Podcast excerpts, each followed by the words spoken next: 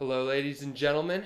Today we have Derek Brown, for former representative in the House in the state of Utah, and is running for chairman of the Republican Party. That's right.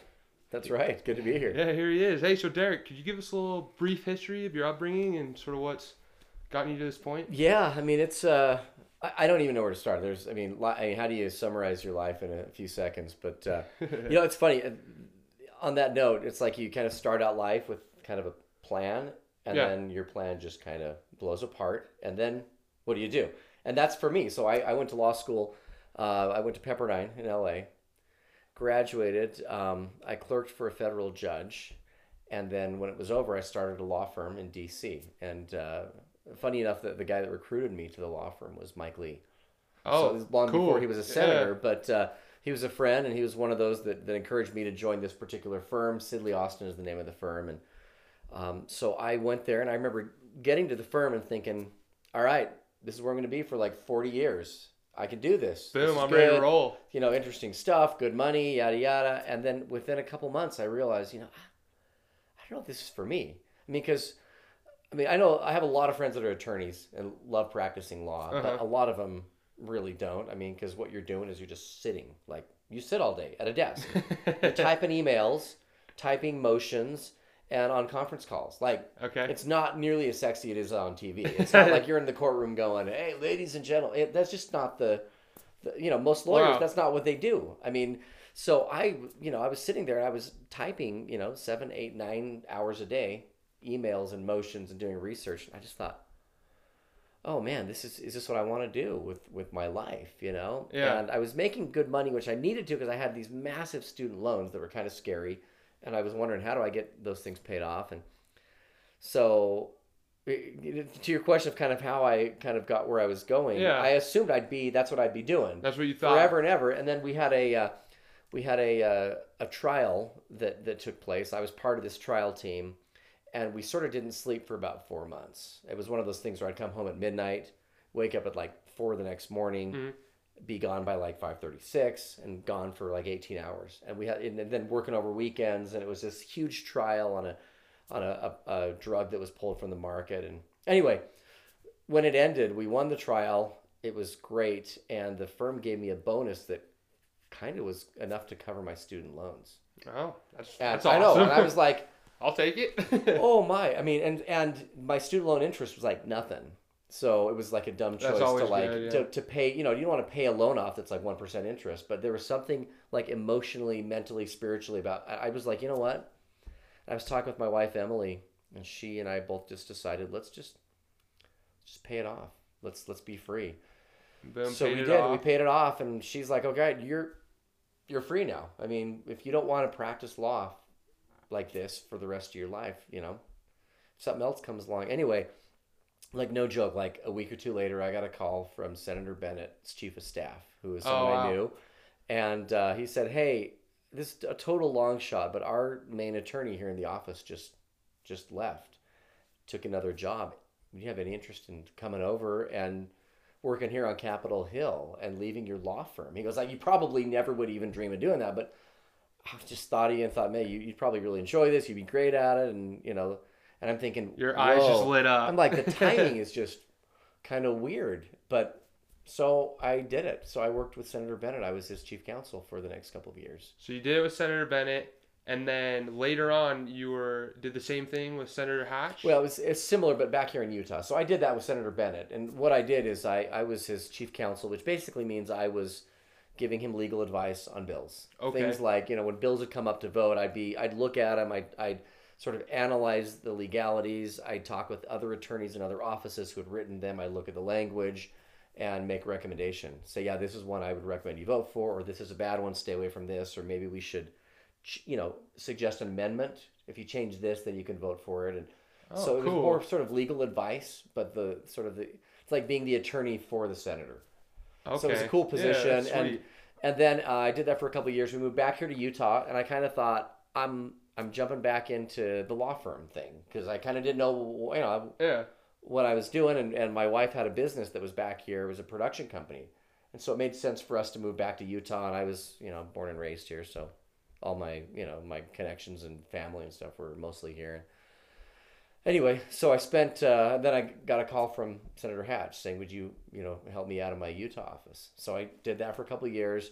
Um, up, up through his election, and both of them. And I said, "Look, I'll help you up through a, a certain election, re-election, and then I'm gonna do something else." I've just never felt like like these positions, uh, you know, when you work in the Senate or whatever, were like lifetime things. Never permanent position. Yeah, I mean that's my attitude. Is I we sort of jokingly called it seasonal work. You get in, you serve, you serve your state, your community, and then you go back and you do what you're doing. So that's kind of. So I've done a lot of that. So I, I ran for the House of Representatives, actually for this area of Sandy. Which was Um, uh, District 49. Is that Forty nine correct? was the the district, and How many was, districts uh, are there? There's seventy five. Okay. And that's in the House. So there's 75 House districts. 75 and House districts. I, the current number, each district something like 40 40,000 people or something Oh, like okay. that. So it's, it's uh, I mean, it's it's a substantial amount of people you got to sort of connect with. And, Keep happy. and well, you can't keep everyone happy. You know, you, you know, you just try to be true to your, to who you are. And, and uh, you know, you'll have a lot of people happy and a lot of people angry. okay. I yeah. that's, that's the nature of politics. That's so, that's politics. so I, ya. yeah, so I ran and uh, it was 2010. I ran and I won.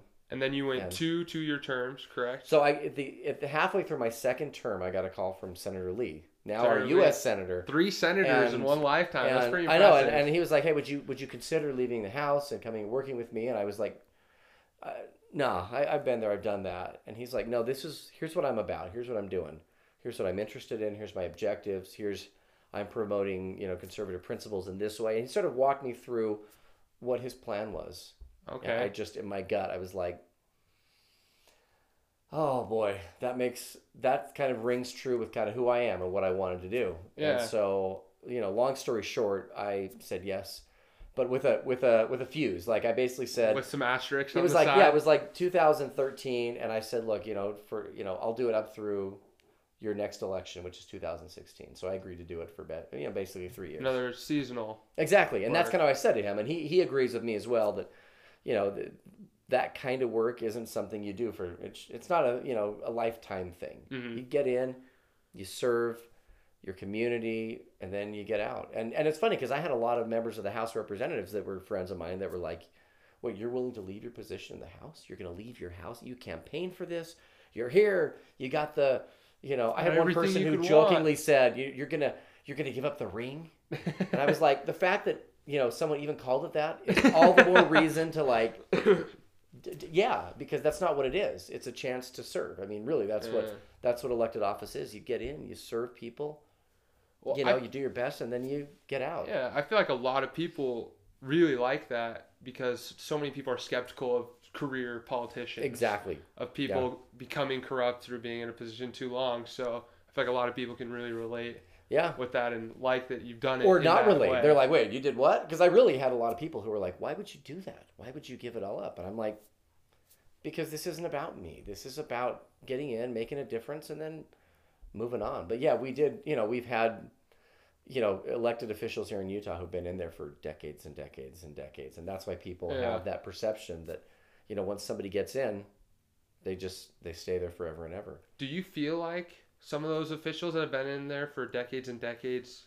have become more corrupt or being a career politician leads to corruption or is that more No. of just a stigma that's I don't think really... no, I don't think it does. exists I just think sometimes it's harder to stay kind of in touch with kind of who you are when you're doing that. You know what I'm saying? I mean, if you're you know, when you have someone who when you've got a staff of 30 or 40 people and you're you're doing it and after 20 or 30 years, I think it's just hard to maintain the the connection. You know, I just Mhm. yeah, even the best human being, I think it, it affects them. It's hard to Yeah, it really. I think it is, and so that's why. I mean, you know, people have said, "Well, so should we have term limits?" Well, if everyone were to do it, I mean, I don't know that that would necessarily be a, a bad thing, and, and there's pros and cons to having them at all. Um, you know, we could talk about that another time, you know, because that's a that's an interesting, really interesting debate actually.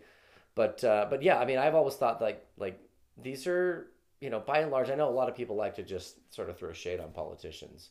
But like when I worked here in the in the Utah House of Representatives, like you got 75 men and women who for the most part are just there trying to make a difference. They're trying to That's awesome. trying to help out. I mean, and sure you get those who get more like press and do things that sort of stand out, but but by and large, like they're there and you know what I'm saying? And and what's interesting is people have said, so should we have term limits on, you know, house members? And the average house member in Utah serves somewhere between four to six years. So not that long. They really don't. I mean, sure, there are some that are there 8, 10, 12 years, some that are there two to four. I mean, it sort of varies, but on average, after two or three terms, most members of the House do Just something call else. call it good. Yeah. That is that, So it is. Most people don't realize that, but that's that's Yeah. the reality. Is, that's good to hear from you being on the inside, being able to say, you know, there's not this corruption. It's just No, generally people trying to do good. And- It, it is. I mean, do the and, best it- for and if there is some some like outlier, someone who does something that isn't isn't you know upstanding, I generally the press will find out about it and say something. You know what I'm saying? Like you don't yeah, like you know what I'm saying, and that's a good thing. I think the system should work that way. I like that. Well, Derek, you have an incredible resume, as you just told us, all that being the chief counsel, House representative. Before we move on to talking about your current campaign Yeah. that you're going with, I'd love to hear more about you being in the House of Representatives Okay. on some of the maybe the laws or different issues that you covered while you were there. Yeah, you know the the fun thing about, I mean, at, at the federal level, there's a lot of talk and no action. They don't really do much. I mean, in terms of passing laws, Yeah, there's not a whole lot they do. But here at the state, we have this really what I think is a great system, and few people know this. But when we when we have a legislative session, it's the same time every year. It's 45 days, so it starts late January on a Monday, and then it always ends on midnight on Thursday, 45 days later. And even if all the work's not done, like it ends. It doesn't matter. Like if you got great bills that you're working on, when the clock strikes midnight, it's over and and I've seen that literally. I was working on a bill where that literally we were minutes away from the very last vote and the bill about to come over to the house and the clock struck midnight and that was it. And and no way. and we had literally we had to come back the next year and everyone liked the bill. It was a good bill. It moved through. It passed. This in fact it was just a couple months ago when this happened but but you had to but- delay it a year because, Because- you had to stop at midnight. yep everything stopped. So every you know the main thing that, that the legislature do does is is pass the budget. We've got to get a budget in place and really that's the most important thing that that we do and one of the cool things about utah that a lot of people don't know is we have like a requirement in the constitution that we have to balance our budget Uh huh. Like we can't just I mean a lot of people want us to just borrow money like crazy and, you know, buy things we can't afford. We don't do that as a state. Is so- that a, that that's not a requirement on the federal level right now because there's no way it could Heavens be right no. Oh no, we've got our our current debt is 23 trillion right now. now. I mean, we are literally like the like the interest alone is in the billions a day. I mean, it's it is. That's crazy. it's it's amazing. The- How do you possibly get out of that? It's, uh, you know what? I can't even You're what, 20 some odd years younger than me? Yeah, right. You'll figure luck. this out. I mean, like my generation. I mean, the the folks in the, their sixties, you know, are kicking this can down the road. My generation in the forties, same thing. I mean, like we, a lot of us have been saying we got to deal with this. Like you can't, you can't increase your borrowing, and like like forever. Like at some point, you got to pay it off. Uh huh. So what's the plan for paying it off? No one's got a plan. You know, and so that's a whole other other issue. Yeah, but but it's a this is my I think it's the most I mean in some ways the most serious issue we're going to have as a country because Absolutely. we're we're living on money that is not ours. yeah. You know, we're buying we're borrowing money and using that money to live and we're borrowing a lot we're borrowing trillions now a year. Wow. And you know, at some point no one's going to be willing to loan us money. Now that's a problem. Interesting to think about when that will be. Well, and, yeah, I mean, and, and so we're going to have to deal with that. And then the real problem is, you know, the money that we borrowed, we also have to pay interest on it. And what happens when interest rates start going up? I mean, so it yeah. it's a mess. But we don't deal with that at the state level here in Utah because we we literally will balance our budget and we project sort of what did the what what did like all the revenues from the taxes going to look like next year. Mm-hmm. Okay, here's that how much it is, and you know it could be 17, 18, 19 billion dollars in that range. And then we budget according to that.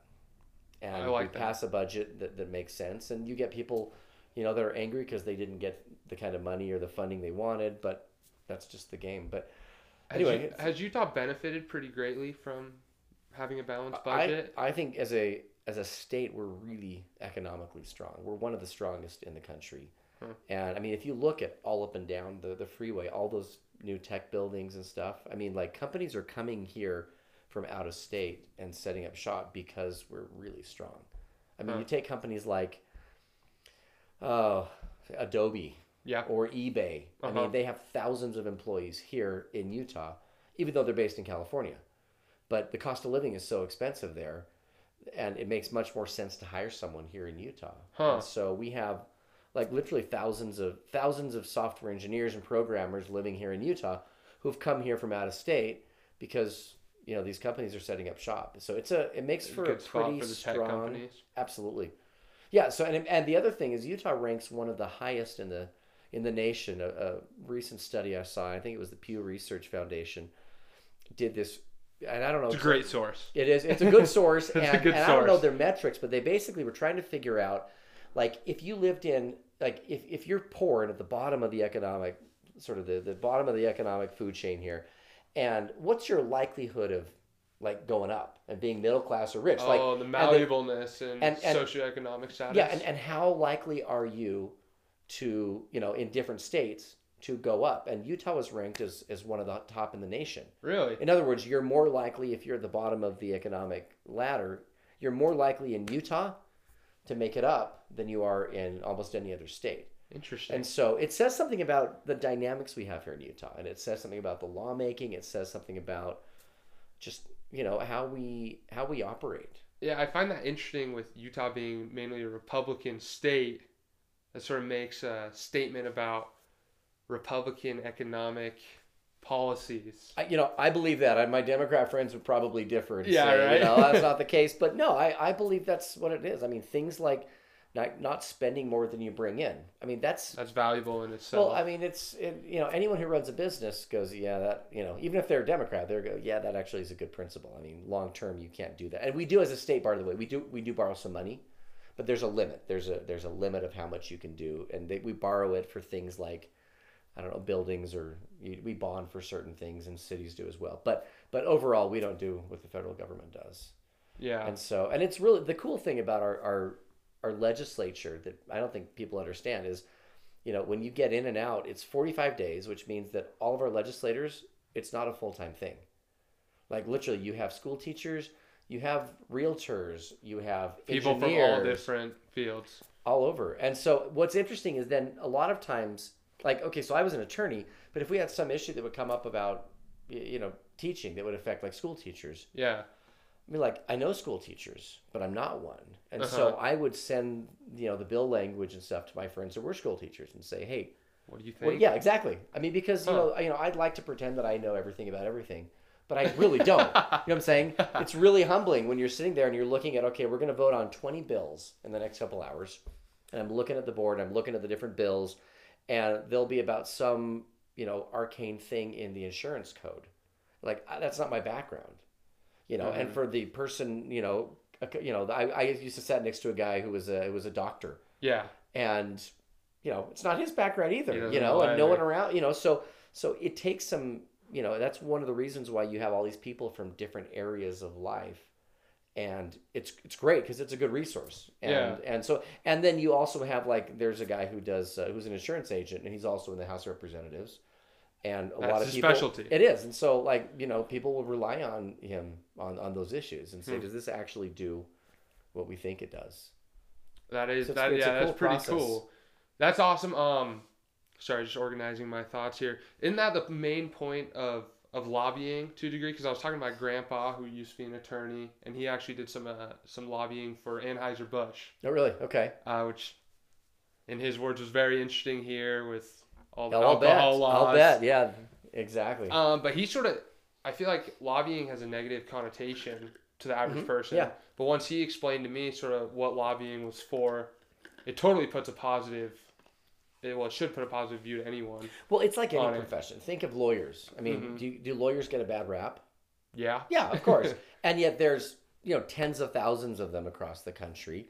Um, and why is that? Well, there are some who are less than sort of stellar. But the reality is, if you run a company, if you've ever been sued, if you have anything to do with the legal profession, well, I mean, or, or any profession really, you your life intersects with the law, Yeah. Like at some point. So whether you like it or not. whether you like it or not. I mean, any business owner, like like for the most part, people who just go, "Oh, lawyers," blah, blah, blah," you know, it's because they just don't know. They've never needed one. You know what I'm saying? yeah. That's like saying, "Oh, doctors, oh, like we need a doctor." Well, no, I mean, people that have had a doctor, you know, perform a service for them, Yeah. like they feel differently than those who haven't. And for lawyers, I mean, you know, it, it's the same. Well, for lawyers, it's the same thing. I mean, the more you've interacted and realized that we have to have people who understand the law in our society, Mhm. they appreciate it. Lobbying's the same way. For lobbying, you've got companies.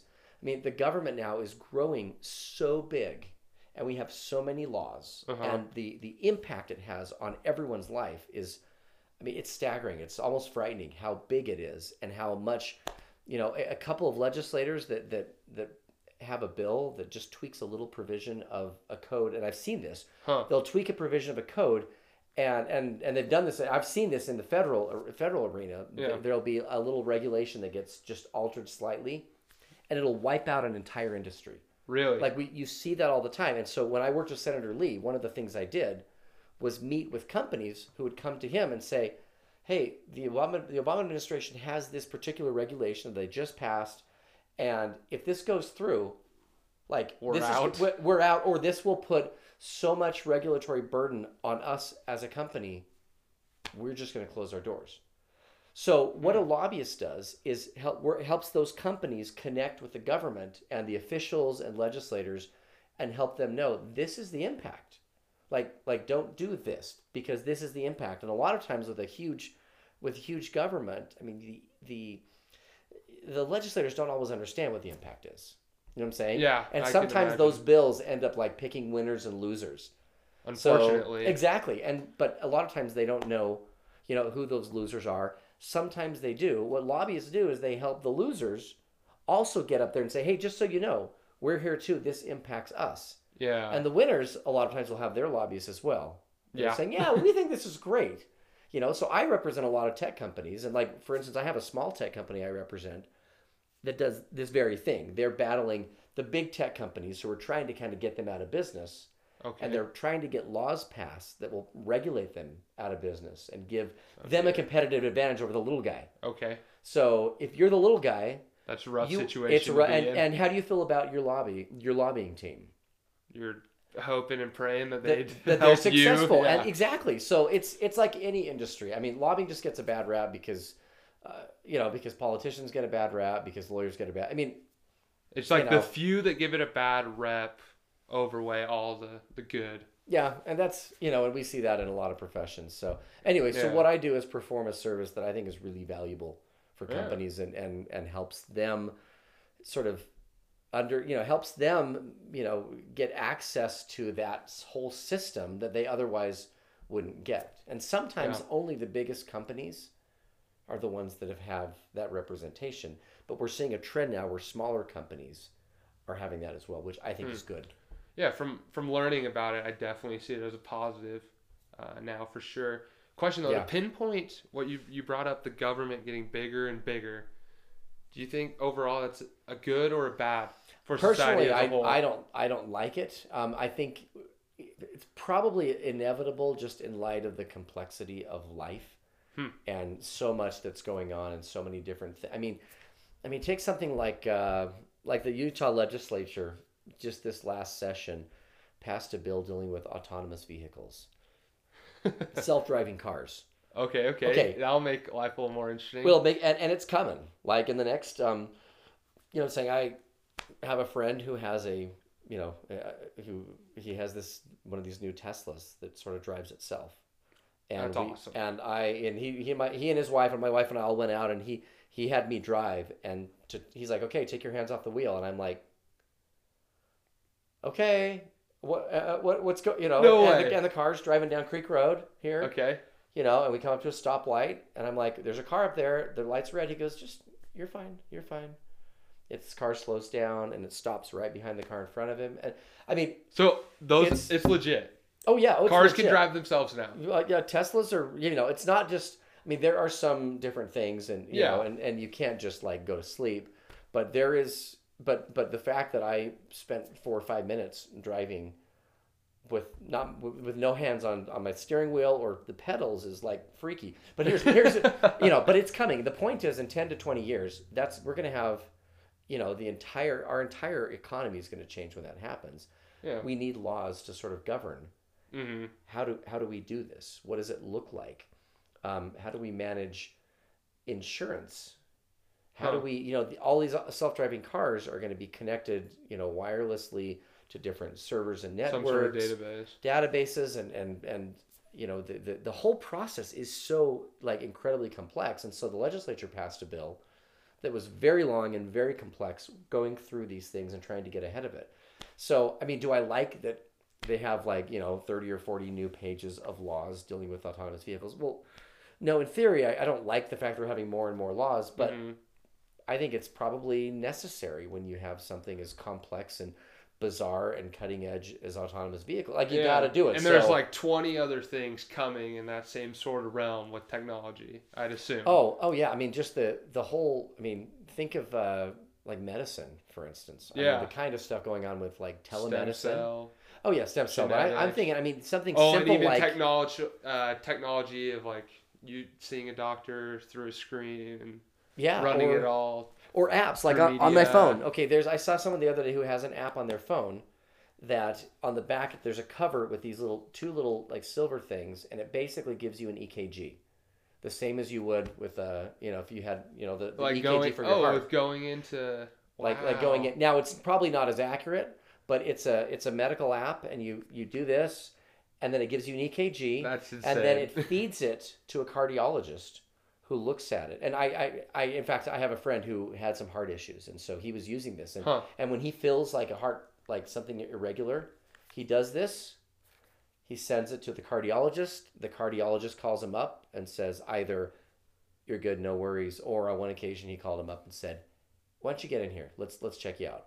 wow. And so, but but think of, I mean, the amount of time that could save in terms of uh, people going to hospitals and paying, you know, having insurance, paying a lot of money when it's not, you know, there's no problem. huh? Yeah. So, but there's a laws have got to cover that because, you know, is that what is that? Is that a medical app? Does it need to be approved by the FDA? There's a lot of weird questions, and so laws have to sort of adapt to that, and they get more and more laws, and it just as as society gets more complex, Yeah. and every one of those little companies are going to want lawyers, they're going to want lobbyists, They're gonna want regulation that helps them. that helps them and then the the bigger companies that are out there that are already doing this kind of stuff that don't like the smaller companies with their little apps competing with them Mhm. They'll What are they gonna do? them out. exactly and so that's you know it's unfortunate that that's the system how it works but it's what it is it's pretty interesting interesting given like the history of America we're basically founded on trying to be more well I guess more the uh, anti-federalists or Thomas Jefferson wanting to be more agriculture and not as big of a large national government more local mm-hmm. more local government and less government involved how we're turning into basically huge government I don't know I've just heard a lot of people talk about how the government's way bigger than whatever the founding fathers would have Well, ever wanted it to be. It's it is massive. Well, to, to put it in perspective, so when I worked with Senator Lee, he had in his office this. It was this cabinet that was about you know it was about four and a half five feet tall, Mhm. and it was this wide. And on the top of the cabinet, he had all the laws just sitting, all the laws passed by Congress last year, the previous year. uh huh. It was about four or five hundred pages worth, so about this stack. nice. but it was sitting on sitting on the top. okay. And then in the cabinet, there were three stacks of laws passed by the federal agencies. So, like the EPA, Treasury, you know, the you know, tax code, you know, Wow. those those kinds of things. Yeah. You know, Department of Transportation, Health and Human Services. Anyway, it was about eighty thousand pages on average a year. So it was like an eleven. foot If you had stacked it up from the floor to the ceiling, it was like eleven feet. So four or five hundred pages a year of laws Congress passes versus about eighty thousand pages of new regulations passed by those agencies. That's crazy. So that puts into perspective, like How, How- much? how big this is, Yeah. and every one of those regulations, like like they're as much law as Congress passing a law. Wow. And even the slightest tweak on one of those regulations can wipe out an industry.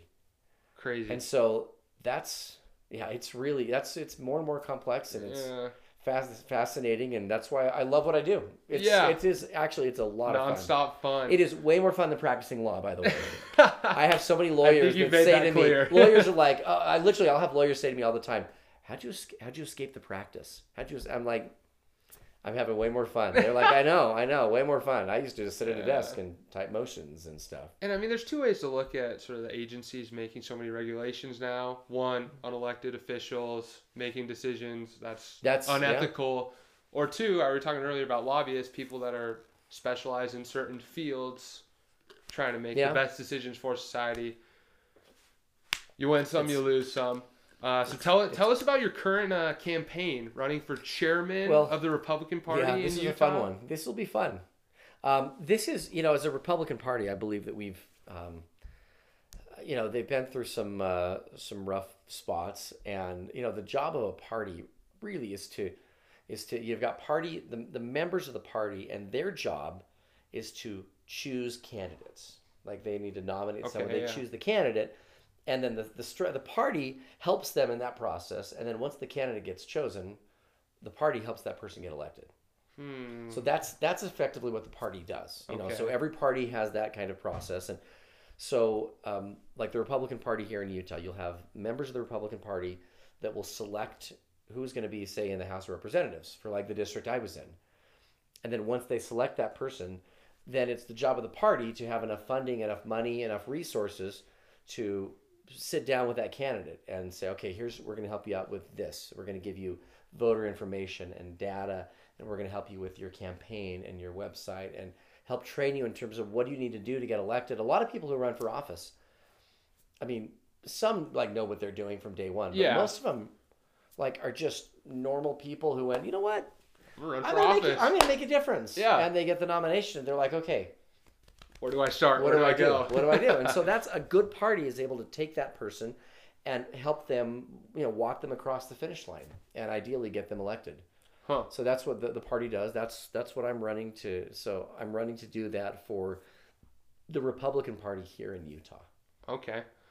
Yeah, I, another admirable check off the list for Derek and Brown. we'll- and I've got well, it's a, I don't know. I'd say I've got a campaign I'm running right now, and I've got a lot of people helping out, and uh, you know, it, it's it's fun, and there's parts that's not fun, Uh-huh. but at the same time, you know, I'm doing it because I feel like I can make a difference, and and in the Republican Party, we've had a couple of different. There's different groups that that you need, and you need all the groups. One of them are like the people who are willing to write the checks and fund the party yeah. provide the resources that you need Uh-huh. because you know like it or not when you hold a big convention for your party it's going to cost forty or fifty thousand dollars because they'll do it like at the South Towne Expo Center a for instance they've done it down there so you yeah you, you got to rent the, fil- the the facility you've got to have you got to let people know i mean they have a lot of organizational things that go on i mean it's it's a big amount you know it takes it takes money you know Yeah. i mean just to put it bluntly and i know people don't want to talk about that oh politics and money They're taking our money. but the, the reality is, it takes money to do that, right? So, Yeah. um, and then you've got all the elected officials, all these people whom you've got elected as a party, are all you know. They're kind of your, you know, they're kind of your rock stars. They're kind of your your players, the team on the Mhm. court. They're the ones that you know everyone's watching, and they're the ones They're on the casting the, votes. Yeah, they really are, and so so they're kind of the the ones people are watching. And then you have what we call sort of the grassroots, the activists, the the the the the, the rank and file members of the party who are the ones who are providing the you know the drive and the support and the help to get those people there you know and they're the ones who also will hold those people accountable you know if somebody says i'm going to do this this and this and then they get in office and they don't do any of those things and there's ten other, well, hundreds of other people say, "Hey, exactly you got to do what you said." well yeah and, and then that's where you know they don't get reelected or, Yeah. you know that you know and that's a that's a good process but so that's a so all these groups Uh-huh. like we need all of them to work to together. work together and the last couple of years we sort of haven't in the republican party So that's So- how you'll be able to make a difference. That's in my goal. helping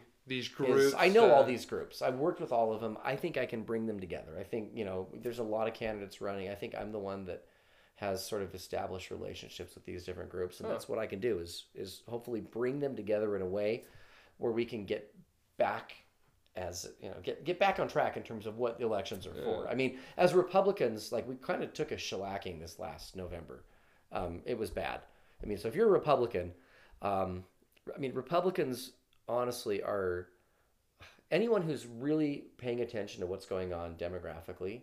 If they're Republican, they should be really worried Huh. because they're not giving people like you and your age group a reason to be Republican. Now, a lot of them, a lot are, but more are not. And I'm seeing that trend. And part of that is I think the Republican Party hasn't done a good job of, of saying here's why here's here's what it means to be Republican.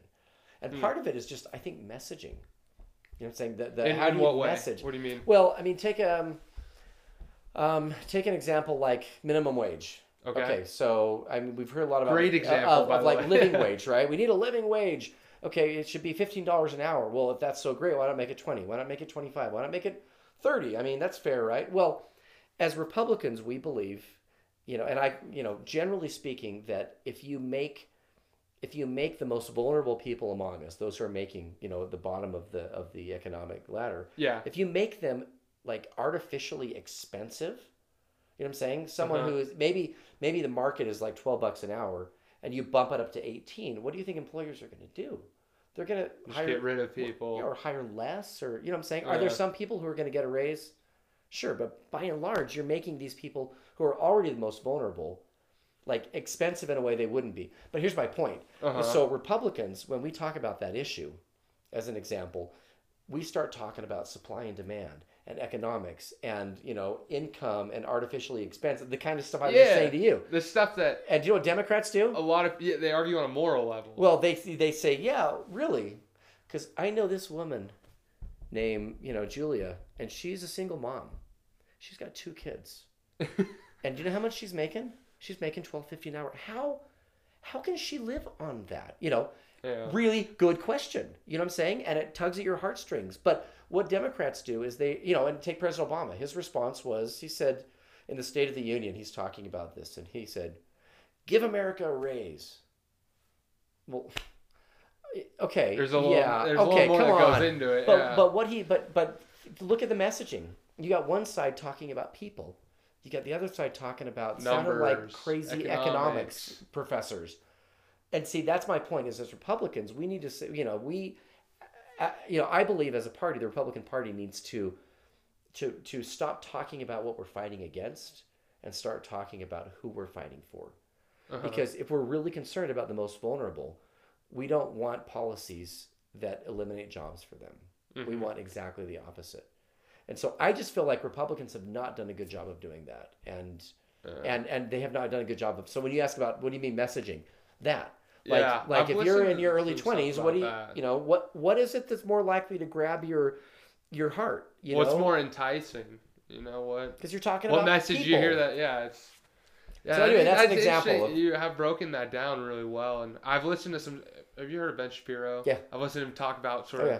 Republicans and conservative people need to argue on the moral side as well, because like you said, that message of the efficiency and economic success Mm-hmm. just doesn't hit a lot of people, like sort of that Yeah, it doesn't. I mean, it's it's like the it- other it be side right, with helping you know, but- helping people and yeah, That's that exactly, sort of thing. and that's and that's one of the things that, that I think Democrats are naturally they're good at that, you know, and they have been, and and that's why, um, like this, well, this last even here in Utah, I mean, last November, the Republican Party just, you know, they lost seats in the state house and senate. uh huh. They lost almost every statewide or countywide er, election here in Salt Lake County, and they lost a member of Congress by 694 votes. Wow. So, so The- my and I mean that's that's not that's not too much though. That's That's, like nothing, that's, like a that's a centimeter in political voting. oh yeah, I mean it, literally it was it was Mia Love was her name, Congresswoman Mia Love, and she got 49.9 percent of the votes, and Congressman Ben McAdams got 50.1 percent. crazy. So literally 49.9 to 50.1. I mean, it was, it was like literally it was just down to the wire. And in fact, they had to like do recounts, uh huh. and it took a couple of weeks before we actually knew who won. In fact, Congressman McAdams wasn't sure that he had won, but he was still back in D.C. like doing orientation for new like freshman members of the Congress, but not really knowing. Am I? I mean, I'm learning. You know, if I actually win, if if in fact I won two weeks ago, here's what I'll be doing. You know what I'm saying? Yeah. So it's. But I think I think as a party we can do a whole lot better. So that's that's why I'm running. I love it. real quick, I have to apologize to the listeners for if you found me inhumane for laughing when he brought up, you know, single mom, two kids, making minimum wage. I, I I love those people and I have nothing against that. I just find, you know, sort of that argument funny at times. So it's always used. Um, Well, but it's but you know what? It's a powerful argument. That's the Yeah. point. Is it's really is. I mean, it's it's because you know you have one side talking about things uh-huh. and the other side talking about people. And you know what? And, no matter how the people efficient argument- or not efficient, people argument has a, It a always big works. leverage. It does, it, and so that's why I mean, you you you know, your gut reaction was, oh yeah, because we hear that all the time. But when you stop and go, wait a minute, what what is the powerful argument here? I mean, with a more powerful argument, and one of the reasons that uh, Reagan was such a powerful president is if you go back and look at so many of his speeches, they weren't about things; they were about people. about people. And It's interesting, And- and given re- how conservative and Republican. and it so and, and at some point republicans as a group have sort of sort of veered away from that and they've been talking economic curves and you know stuff like that and anyway so i, I think it's it, that's a, it's a great point How will you change the message then? So let's say it goes perfect. We vote for you. You're the chairman of the Republican Party. How are you going to change that message to make it more enticing to younger people like me or everyone in general? it's a great that's a great question and as a party i think that's something that you know a, a part of it is is tone and i think the tone of the party comes from the person who's kind of at the head. Yeah. um, we have seen just a lot of toxic communications when it comes to politics you know and so many people think that that's that's the way you communicate. They're they're almost brainwashed in terms of thinking that you know there there's no way to have a civil conversation about politics. But you know the reality is i mean some of my best friends on the at the capitol were democrats that i disagreed with all the time Uh-huh. like we could go to lunch and hang out and have a blast, and then we'd go back to the floor and we'd fight like cats and dogs. and that's okay because Yeah. smart people can disagree. And I think Uh-huh. part of it is the messaging that just because we disagree with someone doesn't mean we have to we have to not like them. We don't have to vilify them. And we, we see a lot of that and I think we see a lot of that on, on television and we see a lot of that on sort of talk shows on both sides of the spectrum. And hmm you know this idea that that if somebody doesn't agree with me it's because they're lacking intellect or they're corrupt or you know Or they're inhumane. or inhumane they're- or they just don't care. And the reality is people care about people care on both sides. And i, I think part of it from you know to ask, answer your question i think a lot of it is the tone that comes. So sort of change the tone of the Republican Party. Try to Mhm. try to lay off that message or basically just make a your face to the Well- public and uh, more and like explain that but of redirect redirect to sort of what's the what's the core what are the core principles Core You know, core values. value what are they and and i think i think republicans as a group are always best when they're thinking about the big issues the big you know policies that, that unite us and then the minute we start talking about you know the well it's funny there's this very famous quote that ronald reagan had where he said you know someone who agrees with me 80% of the time is an ally they're not a 20% traitor huh and a lot of times and this is a valuable both statement. yeah. oh it's, and it's been quoted for years simply because it's it, it perfectly describes i think what goes on in the political process and you see this on in both parties too is you'll get you know a group that that they agree on most things and then the small percent they don't agree on they'll just beat each other up over Huh. and forget the main point for what they're doing and i think as a as a as a party sometimes we get caught up in that and i don't know the Demo- i mean i have good friends who are sort of knee deep in the democrat party politics and they do it too i mean this is not unique to any one party i think they all do this but Yeah. at some point it can have the effect of helping you forget what you're about and Uh-huh. refocus and then you start losing elections and you get to a point where you go wait a minute what are we wait what's what's the point why are we doing what we're doing yeah. and that's that's the question i want to ask So, what do you say some of these conflicts and a lot of disagreement within politics is a direct consequence of bipartisan politics, having two parties? So, I feel like a lot of people criticize the two party system because it makes, like you said, on the federal level, nothing's getting done, just arguing on both sides. Why? Why are parties good? because you're about to represent a party, One of them, yeah. one of them. Why? I mean, why are parties good? Why should we be for with a party? Well, I think And how is the- it good for society? Well, I think- two parties, a, a two party system. I think it's inevitable, kind of the way our system is structured, that you're going to have groups that sort of that band together, and a lot of them are going to kind of reach for the most number of votes that you can, and that's just I think that's just an inevitable sort of side effect of the of the of the process. And the tricky thing is if you have two parties, and, and here's here's the hard thing that we've you know everyone tries to struggle with, if you lump people who have you know thousands of different opinions on thousands of different issues if you lump them all into one group Uh huh. You know or you know two groups basically Yeah. Let's say you lump them all into more or less two and granted there are other political parties too but but for the most part you know the republican or democrat is going to win It's mainly the 90 two plus percent of the votes right Yeah. so if you lump all those people with differing opinions into one group they're still going to have different opinions Uh huh. so how do you reconcile that? You know what I'm saying? And how do you Uh-huh. bring that together? And that's the real trick of of you know, and, and really also the the problem with sort of the, the bipartisan nature of uh, you know the system where you have two you know two different competing parties on you know a lot of the same issues. It and it, it is the it's just the constant debate that we have in our society when it comes to politics. But but there are problems because you get those parties, and then what happens is you have the leaders of those parties who are in elected office will sort of demand that folks in the party vote a certain way, and that's when you see the gridlock that we have in D.C. Is you'll have you know these you know we see this mostly we see more of this in D.C. Yeah. than we do here in U. I mean in Utah, funny enough, like eighty plus percent of all the votes cast are unanimous.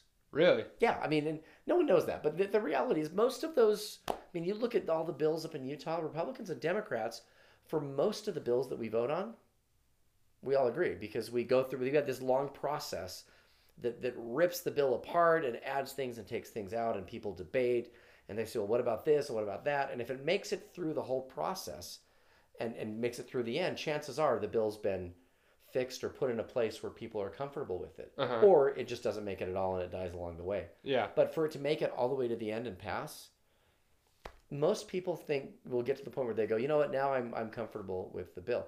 But in, in DC, we don't see that. We see this sort of toxic partisanship where they just, you know, we have these party line votes. Just divided, and, just- we're voting for our party, and and so it is. It our is parties are going to collide almost every time. and so then, and then you have this funky dilemma where you got like the Democrat in West Virginia who will vote with Republicans because, you know, and we just saw this a few weeks ago. Um, Senator Manchin is his name, and he, you know, he'll vote with Republicans on certain issues, but part of that is because he comes from a pretty Republican state, and so it's, you know, what I'm saying, so he's he's looking at his reelection and wondering, oh, how is this going to affect you know, my reelection. Okay, I'm going to break with my party. And then what it does is it gives just a couple of those people not just more power, but all the power. Huh. You see what I'm saying? Yeah, so, yeah. So, because if it's like, you know, I've seen times and it's like 51 Democrats, 49 Republicans, or vice versa. So, if all the parties stick together, 51 is going to win every time. But if one of those 51 goes, you know what? Yeah, I'm not with you on this one, then all of a sudden that person swings the entire vote. And if that, and then if they, and if, then if the 51 say to that to that one, what if we add this for your state? Okay, I'm back. see, see, see, that's the, the Yeah. weird dynamic where it gives one person a, a you know disproportionate amount of power from the rest, and so it almost incentivizes people to kind of you know shave off from the party, but then it, it sort of bucks the party leaders and they get angry and then they'll retaliate, and so so Lots know, of politics within politics. it's and those are the worst kind of politics. Is oh yeah, the politics within. the politics within. That's awesome. So let's say, like, what's your message to young people or old people on the fringe, not really sure which way they should cast their votes, what they should believe in politically? Why should someone be Republican? Why should they be a part of the That's a Republican great. Party? That's a great question. I mean, I, a lot of times I think we tend to lump people into certain groups and self-identify in a way that that makes it clear that we can't join another political party or we can't look, you know, we can't open our mind to something different. And I, I don't I don't agree with that. I but I'm you know I had someone a couple weeks ago that asked me, "So why are you Republican? What is it?" Uh-huh. And and part of it is stuff that we've talked about in this conversation. For me, at least, it's things like limited government, a government that is smaller and more focused and more. I mean, like Republicans believe in a government that works, that's Yeah. effective, and that is that is limited, meaning it does what it's supposed to do. I mean, the Constitution basically says there are certain things that the federal government does, and anything that's not part of that, the states can do. The states have the right to do. Uh-huh. And so Republicans believe very strongly that if it's part of that list of things that should be done by the federal government, they should do that.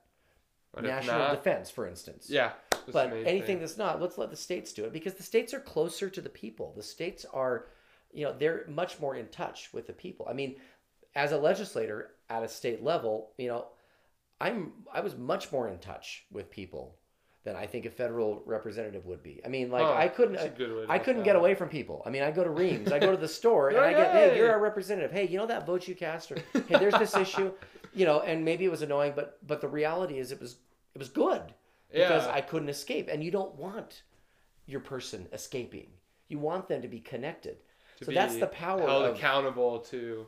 Right. You want them Yeah. like close to people. So that's one of the core concepts of, of, of conservatism is we want the federal government's power specific and limited, and then everything else, let's have the states take control. And and there's been this trend, and though I know there's some Democrats who disagree, Democrats by and large are pushing for everything that can conceivably be done by government at all to be done on a national level. right in DC. That's And- why you see so many agencies and and 80,000 pages of regulations branch, a year. And that's the problem. I mean, something as simple as what my kids are learning in school, like, I want that to be decided right here in Utah. I don't want a bunch of mid level bureaucrats who may be like well intentioned, but I don't want a bunch of bureaucrats living in DC making decisions for what happens in Sandy, Utah. And so, as a conservative, w what I would say is, you know, that's one of the core concepts. Individual liberty is another. I mean, liber, you know, limited government, obviously, and you know, ultimately, I think that it's it's the kind of thing where we want a government that is that, that functions well, and we want policies that bring people out of poverty by enabling them to have things like meaningful work, Huh. upward mobility. I mean, for me, that is that is key to how we how we bring people, the most vulnerable people among us, out from you know out from the shadows. We don't want people to be stuck on government assistance. I mean, Uh-huh. it's there for a reason, and there's a big debate between Republicans and Democrats on government assistance. Yeah. And Republicans believe absolutely there should be a safety net. There are people in our society we have to take care of. Yeah, there's got to be some sort of social fabric, whether that's on a local level or Yeah. a governmental. For that mom Level. who loses her job and she's single and she's got two kids, you know, like the one we talked about earlier, Yeah. there should be something in place that helps her. But but there are limits to kind of what it. You know, I'm saying at some point we end up help hurting the very people we're trying to help. And so, what is that dividing line where you know, and how do you do it in a way that that helps her get on her feet, as opposed to just you know, sort of reinforcing the fact that you know, and and with a single mom, that's a whole different story than someone who, you know, an able-bodied guy in his mid twenties who, you know, wants to file for government assistance. You know what I'm saying? Yeah, yeah. So that's and that those are the the debates that Republicans and Democrats sort of go back and forth and have is what does that look like? And Republicans feel like it should be there should be a robust system that helps people out, but it shouldn't be one with the ability to take advantage. Yeah. So I'm when it comes to like minimum wage and income inequality, what is the solution on the Republican side, on the conservative side? Because on um, the other side, raise the minimum wage artificially, which has benefits in the fact that Sure, I mean it do- benefits certain people. it benefits certain people. Has yeah. So what's the what's the solution on the on the right side well, of the spectrum? Republicans and, and conservatives generally focus on a free market. That's you know they feel Uh-huh. like the market will take care of so many of those issues, and when you interfere with the market and you sort of from this sort of top down kind of we're, we're going to control the market. We're go- we're going to decide what salaries should be at a government level. Then you have all sorts of problems, and Uh-huh. so you know we talked about winners and losers in the government arena. Um, the reality is, when government has that kind of power, it's a little bit frightening. yeah. Because because the natural, I mean, re- Republicans tend to be naturally.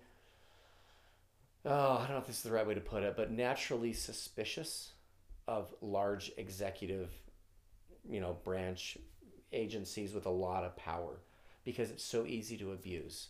And if there's corruption, like right here in Sandy City, like we can we can do something. You and I can do something about that because we know where Sandy City Hall is, and we can find our members of the city council, and we can go down there, and we, you know, I'm saying. I could yell at you at Reams. You could yell at me at Reams, exactly. But if if the corruption or the the inefficiencies are located somewhere back in D.C. by someone who's dictating, here's price, here's the price of goods, here's the price of services, here's what this is going to cost, and and I've seen this over and over in my career where some mid-level bureaucrat in the middle of an agency made a decision on something like that. To change it is just i mean it's possible but it is so hard. Huh. and so that's why we you know republicans believe in a in a free market system that allows the market to take care of these things but with some government controls to make sure that you know because there are always going to be sort of negative side effects things, Uh-huh. things that you know things like for instance the environment you know what i'm saying you just let people you know let let the free market run rampant and by and large you'll have you know pollution for instance so Yeah, or so look at like Rockefeller and some of those billionaires in the 19th century that were able to just corporatism at its well, and so yeah so they passed these antitrust laws Yeah. as well because and but the point was with with with those guys it was because they had just a couple of people controlling everything you didn't have a free market. So again Oh, it, sort of goes back to a free market. I mean republicans feel strongly about that free market but with some controls. And so and and Yeah. the reality is you know democrats by and large are going to believe that, that the free market as well but they're going to default to more controls because they feel like they're more sensitive to the to the to the side effects and so anyway but we're seeing also in the democrat party i mean the the, the darling of the party currently is this is member of congress from new york aoc who you know is basically said brought up AOC. I well, it. she, you know, she's basically said, you know, over and over, I'm a socialist. I believe in socialism, and it's becoming sort of, sort of this trendy thing, you know. And Republicans believe that it doesn't work. It's been tried, and when you have a small group of people making decisions for lots of people on what's good for them, um, number one, they're going to do a lousy job because nobody's quite that smart, and number two, the potential, the potential of corruption. I mean, it's it's huge. Is- you know what I'm saying? There's, and and the, the you know what I'm saying. If you have a small group of people making those decisions for you and I, and they make a bad decision, and you and I want to do something about it, what can we do? Nothing. And that's the point. That's why I'm a Republican. Right there is Yeah. I believe the government should be limited, it should be effective, and it should be right here. Huh. You know, except for the things that right here can't do, like national defense. Yeah. That's why Republicans generally are big on national defense and national defense issues is because they feel like that is I mean, if ever there were a clear issue for the federal government, that's one. I mean, but it is changing. One of the other ones is post office. And I mean, you know, in the world that we I live, like the I mean, post office. well, I just wish they'd stop, you know, putting the, the crud mail. And, you know, I'm saying every day, oh, most Oh, of my yeah. mail is just spam. It's the equivalent of like, ma- you know, it's like the email spam. Just Exactly. Stuff you don't it's, want, but then it's it's easier to go delete. too. Exactly. It's paper. So I get a ton of paper every day in the mailbox that I don't want. And, and I wonder if one day the post office just sort of goes out of business because we have these private carriers and there are less and less things that are being shipped. oh, you and bring and, up a good and think who who's shipping most stuff now? I mean, I mean, Amazon. Amazon. exactly. Amazon's amazing. And at some point, who doesn't like Amazon? I mean, I, I I ordered something not long ago in the morning and it was on my doorstep by 5 p.m., That's incredible. which is almost freaky. we live know, in a crazy society. And this is like pre. We don't even have drones yet dropping these things off. I mean, that's they've been looking at you know sort of piloting programs for having drones come and drop it off on your doorstep. And pretty soon. It's gonna be like ten minutes. You order it ten minutes later. It's on your doorstep. You know what? yeah, you laugh, but I, I believe it. I mean, it's it's all a matter Amazing. of having you know having a, a, you know well well the idea of ordering something online and having it show up on your doorstep later that afternoon. I mean that like 20 years ago we, we couldn't have even conceived of that. So Yeah. this is very cool. But see, and then drones are another area where government probably needs to, yeah, and they are in fact making regulations. Where can they fly? How high? In what places? You know, making sure they Uh-huh. don't interfere with aircraft, you know, and commercial airlines and stuff. So, you know, going back to our other theme, it's just going to get more and more complex, and Government's that's got to okay. regulate somewhere. And that's okay. I mean, it's it's be it's also those those advancements make life better and they make life easier for and they, you know, and they bring people you know the, a higher quality of life. And I believe Yeah. that the free market system has Brings brought that. more it, it, and and it's brought more people out of poverty in the last forty or fifty years than anything else. Would you? Does history? Does would history agree with your core belief of that? Absolutely. If you look at you you look at I mean when I was born in the early 70s, you know, you look then versus now and you look at the level of people living in just brutal grinding poverty and compare it with now and like billions of people have been brought out of poverty. And it's not by socialist superstructures and authoritarian regimes. It's it's those countries that have free market and Uh-huh. co- countries that can rebuild themselves quickly. I mean, that's why, you know, you look at North Korea versus South Korea. Yeah, North Korea is in is in the the it's it's like medieval there, and South Korea, you know, Seoul itself is. I have a good friend who just got back from there, and he he said there are so many ways in which Seoul is way more advanced than us in America. Huh. I mean, things like you know just ba- bandwidth for your cell phone and I like their public Wi-Fi. transportation transportation the the kinds of things you can buy in vending machines. I mean it's just it's unbelievable. So, Technologically savvy. yep you just got to let the let the free market roll and you know create some guidelines. I mean republicans believe in like like you know some some guidelines some walls some hedges so that it doesn't run rampant. But not so many that it suffocates the process. Suffocates for that and so that there core is no core values. Well, suffocates that core market and Yeah. and sort of the core prosperity that comes from it. Yeah. Uh, I must say, I find it awesome that we brought up AOC before Trump when we've been talking for 40 minutes now about politics. I think that's awesome. But to bring up you, you brought up limited government. Um, how a lot of people would argue that Trump has sort of gone against that Republican way well when it comes to limited government. Oh, he's. I don't even know where to go on on him in terms of how he how where you know, he's he's. Uh, he- you know, we like to like pigeonhole people into like or label people, right? Uh, It's really hard to label him. You know, you know, people. Well, is he this? Is he that? I mean, you know, it's it's it's hard to say. I mean, I think there are, you know, Republicans tend to look for things with the president they that they'll like, things they agree with. I mean, I remember I was in law school and when President Clinton was having his little um, little uh, encounters with the uh, intern in the Oval Office. And I Oh. remember there, there was this massive debate I had in law school with my with all of my law school friends, and I was one of the few Republicans there, and most of them were Democrats. And you know, they're basically trying to make the argument that just because he's done bad things doesn't mean he's a bad president. You know, Huh. you could still be a good person, but or a, a bad person, but a good president, right? And so it was very, it was this fascinating and that was on the Debate. Democratic yeah, I mean, yeah, that's of the in argument. the late '90s. So, so it's interesting that we have completely you know, switched. well, and so so because there are things that President Trump does that that I know a lot of Republicans just go, Ugh, why did he say that? Why did he do that? But then there's things he does that as a Republican I really like. Let me give you an example. Okay, we talked about the eighty thousand pages of regulations, new regulations every year by mm-hmm. these agencies, right? yeah, So Trump comes in and he says, you know what?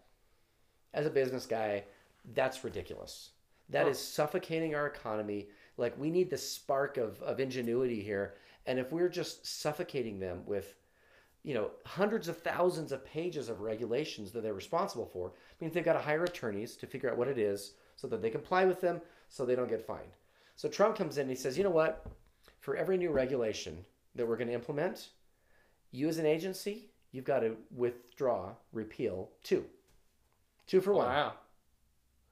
You know, and people went crazy. I can't believe he's doing that. Yeah, but Republicans went, well, yeah, that's and even Democrat business owners were like, well, that's actually that, It's pretty bold. that actually makes a lot of sense. And the reality is, I, I, my understanding is it's more like seven or eight for one.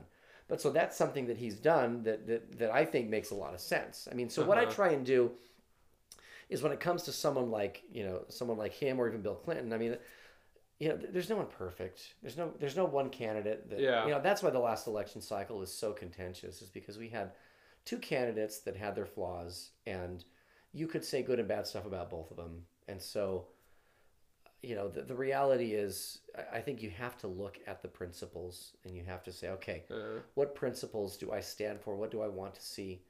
And the reality is, you're never going to have a president who agrees with you 100% of the time. So, you know, you have to sort of go with a person that I think is is is more aligned. You know, that's what I would say to you is who is it that's more aligned with your core values and what are your Yeah. core values as well? Because I think, you know, as a as a party, the Republican Party needs to be about principle and not personality. okay. Because the, the personalities change. personalities are already always going to be different. Exactly. Today it's Trump. You know, ten years from now it's not going to be Trump. It's Hopefully, someone else. a little more uh, Maybe someone who doesn't not tweet. as not as tweet crude. somebody who doesn't tweet as regularly as he does. That's one thing that I think is holds a more know. professional mannerism. well. You know, it, it's you know it, what it does is it forces people to sort of think, what do I what do I believe in? Because and I, and and he he what he does is he he distracts people from a lot of these core issues by his tweets. But Uh-huh. I think you know, and maybe that's by design. I mean, he's very. I mean, like, you know, everything aside, he's very smart. I mean, you know, in terms of the things that he's doing on so many levels, and so I think you have to, as a voter, sort of think, okay, what what are the principles that I like? What are the principles I stand for? And who is it that's going to do the best job of of standing for those principles? And it's going to be totally different in ten years because the the players are going to be different. I mean, we may still have some of the same elected officials, but that'll it'll change. so, an example of a disagreement you would have had to have with Trump is tariffs. Am I right on that? Oh, you know what? I I don't know. I, I see. I, I'd rather not sort of get into the Trump thing just because. Oh man. for sure, for oh sure. my gosh. We've done a good job talking about politics without well, Trump. Uh, you know, it's, you know that's that is one of those concepts that that you know. Truth be told, Republicans did have an issue with. I mean, I think as a party, yeah, you know, and and you know, and, and you would expect that. I mean, you're going to expect that to have those robust debates for the same reason I mentioned that when you have all these people in one party, you know, just the fact that they happen to be in one party doesn't mean they all doesn't agree. mean they all agree on every little no, last of thing. course not. No, because in fact, those people are going to have their own disagreements, you know, and so they tend to be more aligned than the other parties. But just because they tend to be more aligned doesn't mean that on issues like tariffs, you know, you because Yeah. that's why you had some Republicans that said, look, the tariffs, you know, we can see where he's going with that. We can see, you know, the impact, What he's trying what he's to trying to do. do. You know, Even if it may not be best for the global economy. well, and I worked with clients that were struggling with, you know, were on this side of the tariffs and going, wait a minute, wait, is this, you know, what, what what's what's the reason? Why is he doing this? So anyway, it, it does it does get a little tricky, but I think the most important thing I think as a as a as a party is to really figure out what do we, you know, what, what do we stand for and what are those principles, you know, Yeah. and it's easy to get distracted by personalities. You know what I'm saying? Yeah, for today for the Democrats, it's AOC. That's where it is today. Yeah. Ten years from now, it's not going to be. You know what I'm saying? It's Uh-huh. going to be somebody else. You know, or maybe not. Maybe she'll sort of take Unless she control of get the yeah, what if she's and she'll be the next president elect? You know, and you know, uh, She's there for thirty more years. That'd be exciting. you know, who knows? I mean, that would keep it interesting. You know, but uh, that's one thing that uh, Trump has done is he's kept it interesting. Last thing on Trump, how how would you feel about this statement? The United States government is set up in a way to where one president or one person can't have too much power. There's so much legislation Mm-hmm. and the different branches making it so he doesn't have too much power on his own. But what he's mainly done is hurt hurt the reputation of the government or himself with his how he conducts himself. Would you say Well, that's an think- accurate accurate well- statement, or does he have more power than we think, or is his Well, you know, funny has his shenanigans not hurt us as bad as we think? How? Well, I think ultimately you have um, it is there is a balance of power, and there are only certain things he can do, Mhm. and there's things he can't do. And I think the, the the brilliance of our system is that it's set up in a way that it counter each each branch counterbalances the other. yeah, Um, but I do believe over the last 10 to 15 years, we've seen an increase in power by the executive branch as opposed to the other two. And part of that is because Congress has fought so much and they've been at this stalemate for so long that they haven't really passed a lot of laws. And so they'll leave it to the executive branch to do, you know, a lot more work and they'll give them, you know, i- without really meaning to, they give them more power. For instance, they'll pass a law that says, you know, Congress will say there's a, you know, there shall be a law that, you know, they pick an issue, clean air. There shall be clean air. More or less. how, Okay. how are we gonna get Okay. there? Well, now, and and that's about all they can decide on. yeah, we're pro clean air. Okay, now what does it do? Okay, well that, well someone's got to decide how do you define clean air? Yeah. What does that look like? Who is violating that? When they violate it, how are they uh, how are they prosecuted? What are the fines? Who's the, the, the decision maker on who is and isn't violent? You know all those. There's things. a lot that goes in. So who makes all of those decisions? The executive branch, the president, and the agency. Oh, You see what I'm saying? yeah. So that's why I mean there is. So it has become a little more skewed in that direction. I think so. I think the the president and and it's funny because Republicans were complaining about that very dynamic with the Obama administration, and Democrats didn't care. And now with Trump, it's kind of reversed. All of a sudden, the Democrats are saying, "Yeah, well, you know, can can he do that under the Constitution? It seems like he has too much presidential power and authority." And you know, Democrat, I mean, Republicans tend to be less less noisy now on that issue, and so it is funny to see the the dynamics the change based on the prince the personalities. But again, you know, Go with it, beliefs, It's got to be the principles, with the not principles, the the values, not the personality. Always default the principles. Yeah, not to rip on AOC, but when you said when you said that, let's make a law for clean air. That sounded exactly like AOC. Well, and, and the devil's in the details, right? Because everybody wants clean air. I mean, here in the Salt Lake Valley, where where we live, I mean, that's a it's a huge issue. I know What, people. second most polluted in the United States. well, no, but it's there are times when we are when when it's bad. I mean, it's getting it's way better than it was twenty years ago. Way better That's than it was ten hear. years I ago. I mean, that. and part of that, most of that is just because uh, cars are so much more efficient now than they used to be. But there's still a question: how do you how do you do that? You yeah, know, I mean that's a good question. Has it been more? Has it decreased more from technological advancement or government regulation? Probably a combination of both. You know, Moderation's a beautiful thing. Well, and I think that the free market's a good thing too, because the free market, you know, the free market is is the market is demanding better price controls, but a lot of the market though is responding to government demands that they clean up their act as well. So it's like Huh. so in terms of cars being more and more clean, a lot of that is being pushed by government. So that's the tug of war. Is Republicans tend to fight a little bit against those things. Democrats tend to push more on the government regulations. Uh-huh. But but that's one of those um, sort of those side effects, or in economics we call it externalities. Is if you just let the free market run rampant completely without any regulation, there, you know, there would probably be no incentive, at least initially, for cars to be cleaner. But yeah. when government says, okay, the the, the, the parts per million of, of, of you know X you know of the exhaust or whatever you know that and they of have some brilliant be- lobbyists well and, and then you're saying on both sides saying, exactly "Hey, these parts per million. I'm And an so- expert in this field. and you have the car pretty bad." companies will have those lobbyists but then you'll also have lobbyists hired by environmental groups Mhm. and then they're going to push you know their agenda as well and and so it's that that battle that comes back and forth and and I think it's I think it's healthy I mean that's the way the system is designed to work and I you know I I And you love that, it. Uh, You're in the midst of it I'm it in the middle of it. I love it, and it's and it's not neat and clean. It's messy, and that's okay. And you can live That's with okay. that. Sometimes it's fun to to Well, play in a messy room. You know what they they joke about you know the the legislative process being sausage, like the making of sausage. You know, everyone likes sausage. No one wants to see what's actually in it. hot dog's That's a probably- great analogy. Hot dog's probably a better analogy than the sausage. They call it the sausage making. I mean, historically they've sort of joked about that, but it's probably better to call it a, a hot dog making just because, you know, nobody really wants to eat anything inside a hot dog. But once it's there, if you haven't seen it, it's Then, okay. but, then it's all right. but the making of the the hot dog, it's it's not it's not pretty, but you know that's kind of how laws are, So and that's how you got to do it. It's messy. It's a messy process, but it's also I think it's the it's the best one we've got, and and I will put our system up against the system in any other country. I think we have less corruption. I think we have better outputs, and I think we have more uh, opportunity for for laws that incentivize people Uh-huh. to be upwardly mobile and to improve their lives. And that's Beautiful thing. And hopefully we stay on top. We since World War II, I think it's Well, pretty safe to say the United States of America has been the most powerful country in the world, and I think the I don't know. The history has shown as that it's been hard for uh, for countries, nationalities to stay at the top.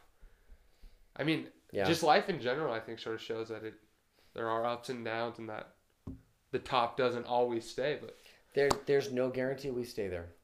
And as a Republican, that's I, Why- you- why you that. I think, that? and I think it's conservative principles that keep us there, and and things like you know free market and, and helping people move move up and and not be reliant on on government. But as I look, I mean, we, we talked earlier about the debt. twenty-three Uh-huh. trillion dollars. It's a little, I mean, if, if the day comes when we're not at the top of the heap, yeah. that's probably why. Because at some point, it's just not, not sustainable. It's like a company that just keeps borrowing more and more money. At some point, they're either going to run out of money, people to lend them money, they're going to run out of ability to pay it off, and it all just kind of comes crumbling down. So that's that's the thing that, to the extent there's an issue that kind of keeps me up at night, wondering how we're going to resolve it. That's That's gonna work. like that is the issue right there. Yeah, I listened to a podcast though about the national debt, and they said most of it is from debt within the government itself. I forget what are is that true? What, There- what well, are they called? The uh, the treasury the treasury bonds is that? But yeah, the, the bonds are what we are paying off because that's that's what you know a lot of the money is just the, the Treasury Department issuing bonds, and that's how they, they get that money. Uh, but most of that, most of what the money is going to pay is healthcare. So you got Medicare, Medicaid, and Social Security, and those three are like two thirds of the whole budget. You know, Really? defense is like a small, little tiny sliver. Medicare, Medicaid, and Social so, Security. So, so yeah, so healthcare basically paying. I mean, and that's the one with healthcare prices just increasing, mm-hmm. and us paying for more and more healthcare. That's the real. That's the issue we need to get a grasp on.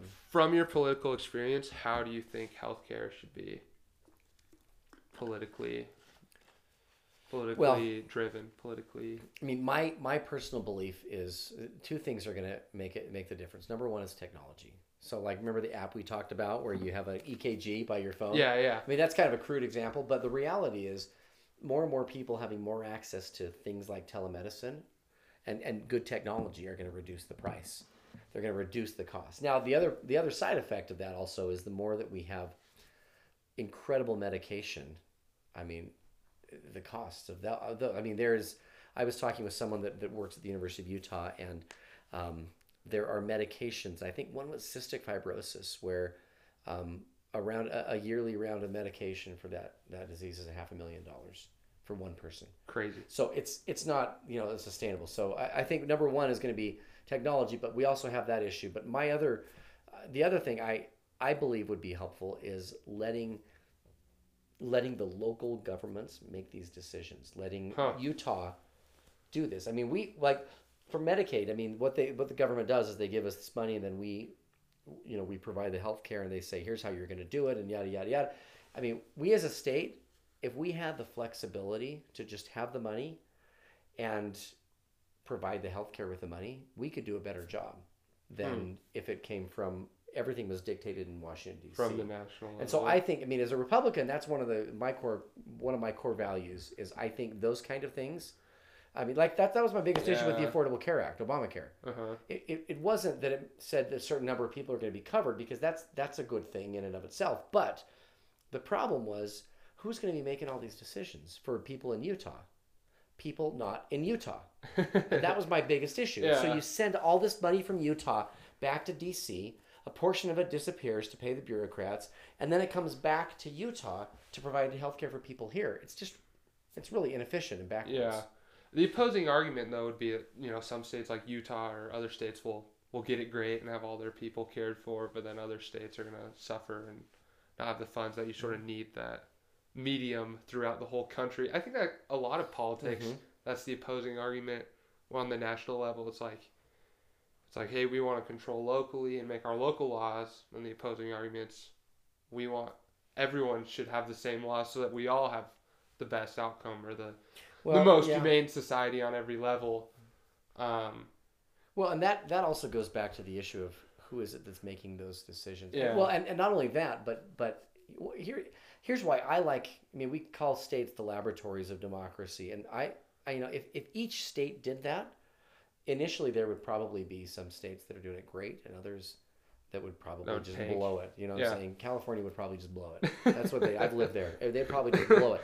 But here's the point. come on, Is- man, they have the beach. They've got the beach, but that's yeah, that's it. But um, no, I, I I spent many years in California, love it. But um, but the problem is, you you if you have a one size fits all approach, like hey everyone, here's what you're gonna do, and you're gonna like it. Well, if you if you let each state do their own thing, then what could happen is, what if we had a situation where Utah's doing this with their health care and they're providing stuff, and California does something really cool and innovative that no one's thought of before, what would we do here in Utah? be Adapt, like- adapt. We'd be to like, hey, system. hey, what they're doing, you know, it. and we do that. I mean, when I was a legislator, there were many times when we would look at other states that were passing legislation and go, wait a minute, hey, this is a wait a minute, this is a great idea. What they're doing over in Illinois, we really didn't look at Illinois, but like, hey, look what they're doing in Texas. Tech, this is a great idea. Why don't we do that here? And a lot of laws that are passed in Utah are laws that legislators have interacted with leg- other legislators in other states and went, hey, that's a good idea. Let's do that. And so that's why that is really cool. that's why Republicans like the idea of states being given the ability to, to make their own decisions. Because if you can do your own thing, then you're competing in a sense. And if Utah's, you know, if, if yeah, what came reason, to mind was like a form of a free market when it's like all these different states are competing against each other by having yeah, good well, legislation. It's like, oh yeah, we're gonna take that too, or oh, we need to get rid of this because well, someone so- else is but doing with the it different. you're talking about okay, how do we reduce prices? What's the answer to that? Well, if we were, if we did an awesome job, and people in Nevada were doing a terrible job, people would start coming here, and Nevada would go, hey, we need to step it up. What can what can we do to compete with Utah?